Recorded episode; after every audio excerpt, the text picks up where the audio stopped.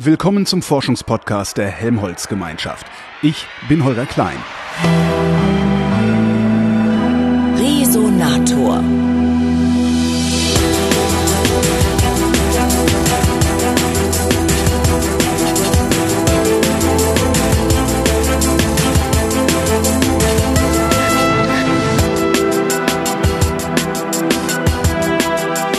In Magdeburg gibt es einen Standort des Deutschen Zentrums für neurodegenerative Erkrankungen. Dort forscht Thomas Wolbers an der Kognition des Alters.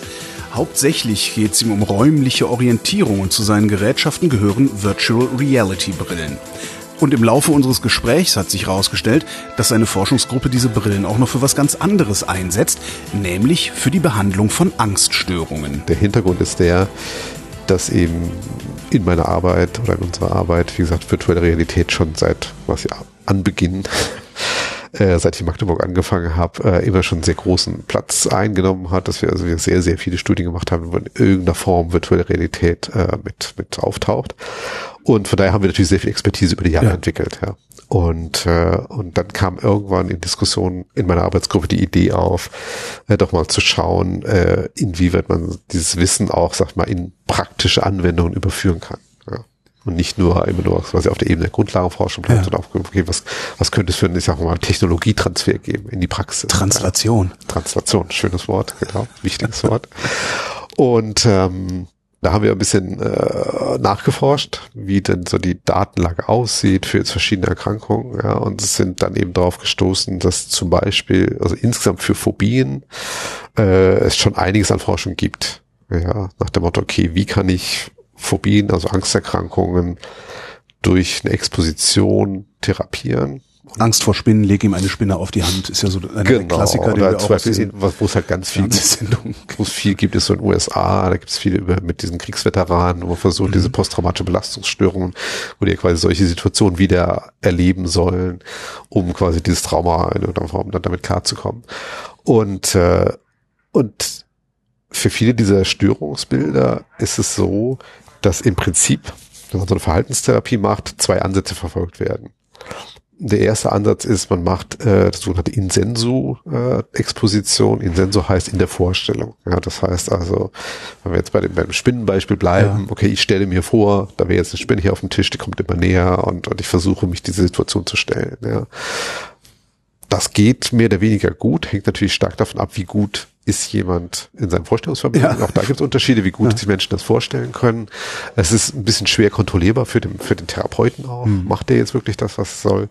Und die Effekte sind zwar da, aber nicht so stark wie bei der sogenannten In-vivo-Exposition. Das heißt also, wenn ich einen Patienten tatsächlich einer solchen Situation real aussetze. Ja, das funktioniert definitiv am besten für viele dieser Angsterkrankungen.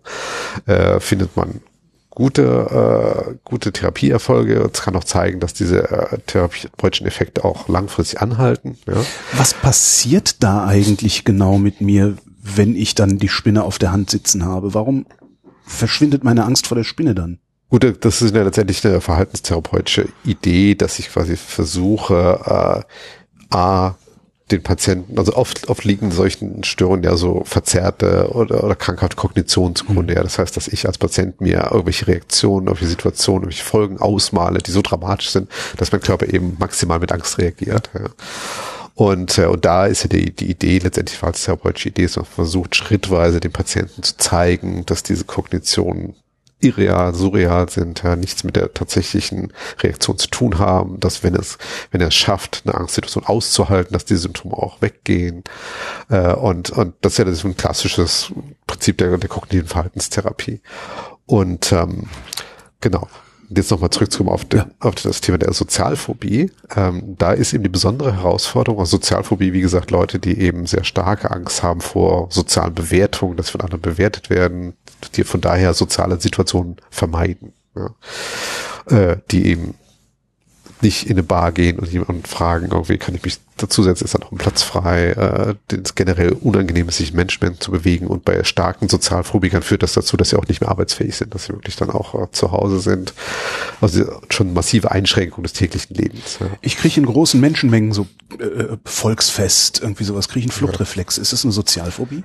Ja, nee, nicht, nicht wirklich. Also, okay. also wirklich so klassische Sozialphobie ist wirklich, ist wirklich so, da geht es wirklich um die Bewertung. Das ist nicht darum, mhm. was Sie meinen, das ist eher so ein Gefühl, so enge, ich fühle mich eingeengt. Ah, ich will weg, ja, genau. genau. Nee, nee, also okay. Sozialphobie okay. ist wirklich, dass sie Angst haben, von anderen bewertet zu werden. Okay. Ja, genau. Und ähm, ja, und da kann man auch diese Ansätze machen, wie ich eben sagte, also in Senso in der Vorstellung oder in Vivo real, funktioniert auch ganz gut. Nur da äh, hat man ein extremes logistisches Problem. Das heißt, wenn ich jetzt als Therapeut äh, jemanden in vivo therapieren will, dann muss ich soziale Situationen schaffen dann muss ich vielleicht in der Klinik sagen, okay, jetzt kommen mal bitte drei Ärzte, fünf Krankenschwester äh, und zwei Sekretärinnen hin, setzen sich dahin und stellen irgendeine Situation, soziale Situation nach und der ja. Patient muss jetzt irgendwas machen, muss vielleicht einen Vortrag halten oder irgendwas über sich und erzählen. was nehmen und mit dem in die Disco gehen kann man ja auch nicht machen, weil dann bricht er ja zusammen im Zweifelsfall. Ne? Also das, Klar, wird, ja. gut, das wird schon gemacht, das wird schon gemacht, nur das ist vielleicht jetzt nicht in die Disco, aber in, in, in sagen wir, weniger, weniger krasse Situationen. Nur das Problem ist halt, die Logistik ist extrem. Ja. ja ich brauche entweder, wenn ich es in der Klinik selbst mache, brauche ich extrem extrem viel Manpower oder ich muss irgendwo hinfahren. Plus ich habe die Situation, wenn ich irgendwo hinfahre, nicht unter Kontrolle. Ich weiß nicht genau, was da jetzt passiert, wie viele Leute sind da jetzt tatsächlich, wie verhalten die sich. Äh, und von daher ist es so, dass in der Praxis äh, aktuell in Deutschland, ich glaube, die Wartezeit auf einen Therapieplatz für Sozialphobie ungefähr zwölf Monate beträgt im Durchschnitt. Viele Patienten werden überhaupt nicht therapiert. Äh, und die, die therapiert werden, werden oft dann nicht mit der Intensität therapiert, wie es eigentlich nötig wäre, einfach weil es logistisch nicht machbar ist. Man kriegt, kann es nicht realisieren. Ja. Und, und deswegen haben wir uns gesagt, okay, das wäre doch eigentlich ein super Anwendungsfeld für virtuelle Realität, weil es eben mittlerweile ja möglich ist, solche virtuellen Situationen zu erschaffen wo nicht nur die Räume real aussehen, sondern wo tatsächlich auch Wesen sind, sogenannte Avatare, also virtuelle Wesen sind, die auch realistisch aussehen, die sich auch verhalten können und äh, wo wir dadurch so, soziale Situationen erschaffen können, die die gleichen Effekte erzielen, wie wenn ich sowas in der Realität machen würde. Und wie gesagt, wir sind ja jetzt nicht die Ersten, die darüber nachgedacht haben. Ganz im Gegenteil, da gibt es schon seit circa ja, zehn Jahren etwa ganz äh, gute experimentelle Forschung, die eben gezeigt hat, dass äh, durch eine systematische Exposition in solchen virtuellen Umwelten es auch möglich ist, solche Krankheiten zu therapieren, äh, Therapieeffekte zu erzielen, die vergleichbar sind mit einer Realexposition und die auch lang, an, lang andauern, die also auch zum Beispiel nach einem halben Jahr noch messbar sind, die dann nicht verschwinden. Das heißt, der Sozialphobiker, von dem Sie, äh, bevor das Mikrofon an war, gesprochen haben, der äh, in den letzten zehn Minuten der Ladenöffnung erst einkaufen geht, weil er es sonst nicht erträgt. Genau der übersetzt die virtuelle Realität automatisch in die reale Realität oder muss er da auch noch mal eine Anstrengung leisten? Nee, also scheinbar, also, scheinbar reicht es tatsächlich aus. Scheinbar, also es gibt wirklich Studien, die das gemacht haben, die also dann gesagt haben, okay, wir therapieren jetzt mal eine Gruppe äh, in virtueller Realität und dann machen wir einen Schluss, am Schluss eine In-vivo-Exposition. Ja. Das heißt, dann muss er zweimal einen Vortrag halten von einer echten Gruppe von Leuten, mhm. ja. Und da hat sich wirklich gezeigt, dass die Leute also deutlich besser waren, dass die Symptome deutlich geringer waren, ja. Das heißt, dass der Transfer von der virtuellen Welt in die reale Welt tatsächlich auch gelingt. Ich schweife gerade in meinem Kopf ein wenig ab und stelle mir mhm. vor, was das äh, äh in vielleicht 20 Jahren bedeutet äh, für die VR-Brillen, die wir alle zu Hause haben, was wir damit alles machen. Wir könnten uns da Klar, Hätten wir solche Brillen zu Hause, wir könnten ja tatsächlich kognitive verhaltenstherapeutische Eingriffe an uns selber vornehmen. Ja, ist richtig, wenn gleich man wirklich dazu sagen muss, also so wie wir das jetzt konzipieren, äh, ist das wirklich gedacht als Hilfsmittel für den Therapeuten. Ja. Das ist nicht die Idee, den Therapeuten zu ersetzen, sondern es ist wirklich zu sagen, okay, wir geben dem Therapeuten ein Hilfsmittel an die Hand, mit dem er, er oder sie äh, therapeutische Situationen erschaffen kann und auch kontrollieren kann, was sonst in der, in der Realität nicht möglich wäre. Also banales Beispiel wäre, dass man jetzt sagt, okay, wir haben jetzt eine Vortragssituation, ja, so, und dann, und jetzt ist die Frage, okay, wie mache ich jetzt so eine Vortragssituation mehr oder weniger herausfordernd? So, dann kann ich sagen, okay, ich fange an damit, wie viele Leute sitzen da überhaupt? Sitzen da jetzt nur zwei Zuschauer oder sind es vielleicht 20 oder 200? Ja. Dann, wie verhalten die sich? Sind die vielleicht eher freundlich zugewandt, irgendwie, lächeln mich an, irgendwie, oder sind das Leute, die ganz grimmig gucken und dann hängt der erste, zückt sein Handy, fängt an rumzunehmen, der dritte geht ans Fenster. Ja, das heißt, ich habe als so als Therapeut die Möglichkeit, graduell die Herausforderung für die Patienten anzupassen. Ja, und das, das ist was, wo wir eben denken, das sollte auch in Händen von Therapeuten ja. bleiben. Der Therapeut muss wirklich ganz genau und auch dann klinisch motiviert entscheiden können, okay, wie muss die Situation jetzt beschaffen sein? Abhängig davon, wo ist der Patient, wie stark sind seine Symptome, auf welche Dinge reagiert er maximal. Und wie gesagt, von da ist nicht die Idee, dass jetzt irgendwie den Therapeuten zu ersetzen und sagen, okay, machst du alles jetzt zu Hause, sondern wirklich den Therapeuten Hilfsmittel anzugeben. Ich hatte jetzt gerade gar nicht, also den Therapeuten zu ersetzen wäre ja die utopische Version dessen, was in meinem Kopf gerade stattgefunden hat. Also ich habe tatsächlich eher eine dystopische Vision äh, okay. davon im Kopf gehabt. Das, das ist ja auch gefährlich. Also ich kann mir dann ja im Grunde, und es wird mit Sicherheit früher oder später die eine oder andere Firma geben, die sowas baut, mhm. ich kann mir dann ja auch Verhalten antrainieren, das ich vielleicht gar nicht haben will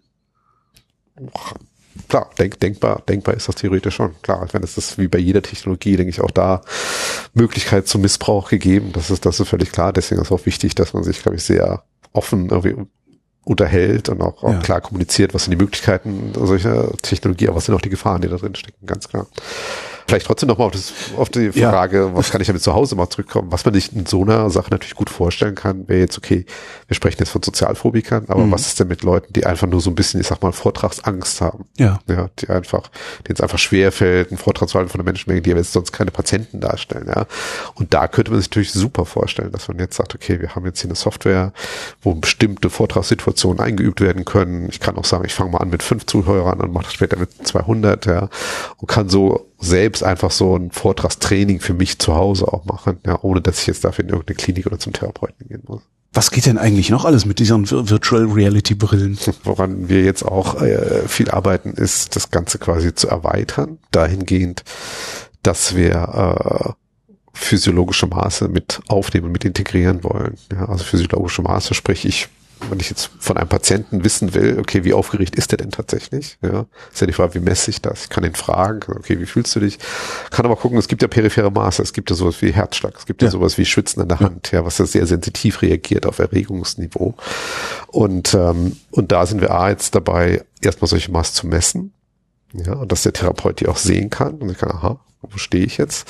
Aber was eben noch interessanter ist, es gibt ja mittlerweile Ansätze im Bereich von Biofeedback ja, dass ich eben einen Patienten direkt sein Erregungsniveau zurückmelde.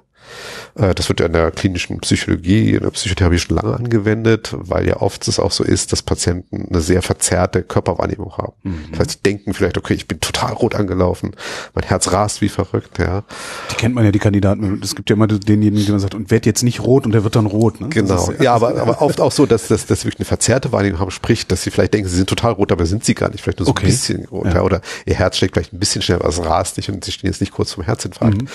Äh, und das heißt, dass durch eine direkte Rückmeldung des eigenen körperlichen Zustands die Patienten auch in der Lage versetzt werden, ihre körperlichen Reaktionen besser zu, einzuschätzen und auch zu kontrollieren. Auch zu lernen, okay, wie muss ich mich denn verhalten, um meinen Herzschlag runterzuregeln? Ja? Welche, welche Techniken kann ich denn anwenden, um mein Erregungsniveau äh, zu reduzieren? Ja? Das, sind, das läuft alles, wie gesagt, unter Biofeedback. Und ähm, da sind wir gerade dabei, solche Sachen quasi auch dann in die virtuelle Realität mit zu übersetzen. Also stellen Sie sich vor, man misst jetzt irgendwie zum Beispiel den Herzschlag und hat dann in der virtuellen Welt irgendeine Art Darstellung vom eigenen Herzschlag die kann völlig abstrakt sein. Also es gibt, kann mich erinnern, es gibt schon äh, Artikel gelesen zu haben, wo die dann in die Natur rausgegangen sind, in, in virtuell, und dann war dann Feuer und die Größe des Feuers war dann gekoppelt mit dem eigenen Herzschlag. Ja, nach dem Motto, je schneller das Herz schlägt, umso größer ist das Feuer. Und dann wird der Patient quasi versucht, ihm Techniken beizubringen, der es schafft, die Größe dieses Feuers immer weiter zu reduzieren. Aber wie überträgt er das dann wieder zurück? Weil ist ja nicht immer ein Feuer da. Nee, nee, nee, klar, aber es geht letztendlich geht es ja darum, dass er, dass er Techniken an die Hand bekommt, wie er sein eigenes Erregungsniveau kontrollieren kann. Okay. Ja. Und das wird der Therapeut dann mit ihm einüben. Das heißt, der Therapeut wird ihm sagen, okay, zum Beispiel, wenn du jetzt einen Vortrag hältst, irgendwie achte auf bestimmte Dinge, versuch bestimmte andere Dinge auszublenden. Mhm. Ja. Und solche, da gibt's ja verschiedene Techniken, die die, die Psychotherapeuten dann verwenden, äh, um, um Patienten in die Lage zu versetzen, ihr eigenes Erregungsniveau zu kontrollieren. Ja. Und darum geht es letztendlich. Und das Feuer ist letztendlich eine Art intuitive Darstellung, sag ich mal. Dass man nicht jetzt sagt, ich mache jetzt da irgendein Balkendiagramm und zeige dem seinen Herzschlag oder so, sondern habe jetzt in virtueller Realität die Möglichkeit, eine sehr realistische, intuitive Simulation oder Darstellung von körperlichen Signalen äh, zu erzeugen. Nochmal die Dystopie. Ist grundsätzlich mit dem, was sie tun, auch dann, die Dystopie würde dann Mind Control heißen. Ist das grundsätzlich auch möglich? Gibt es da auch eine ethische Diskussion? Ja, ich denke, ja, ich will sagen, die beginnt gerade. Die beginnt oh ja. gerade. Ich war tatsächlich vor kurzem auf einem, auf einem Workshop in Brüssel bei der EU, äh, wo es um letztendlich Neuentwicklung bei, bei interaktiven Technologien ging. Und da war auch tatsächlich ein Symposium, wo es nur um ethische Fragen ging. Mhm. Ja. Und ähm, welche neuen ethischen Fragen werden da aufgeworfen? Und da ist natürlich ein ganz großes Thema die Frage KI, ne? also künstliche Intelligenz. Ähm, ich kann es vielleicht mal unterbrechen an unser Beispiel. Ja, ja, Wir können ja sagen, okay, da sitzen jetzt Avatare in, zu, im Zuschauerraum. So, und die Frage ist, okay, wie steuert man diese Avatare? Ja? Und was machen diese Avatare? Wie verhalten die sich eigentlich? Mhm. Ja? Und das ist im Moment, sage ich mal, in vielen Simulationen noch relativ krude, dass da vorgegebene Verhaltensmuster drin sind. Und keine Ahnung, unser Beispiel könnte ich dann sagen, okay, der Therapeut löst zu einem bestimmten Zeitpunkt aus, dass einer anfängt zu klatschen oder ja. irgendwas sagt und so weiter. Das ist ja alles relativ krude und einfach noch, ja.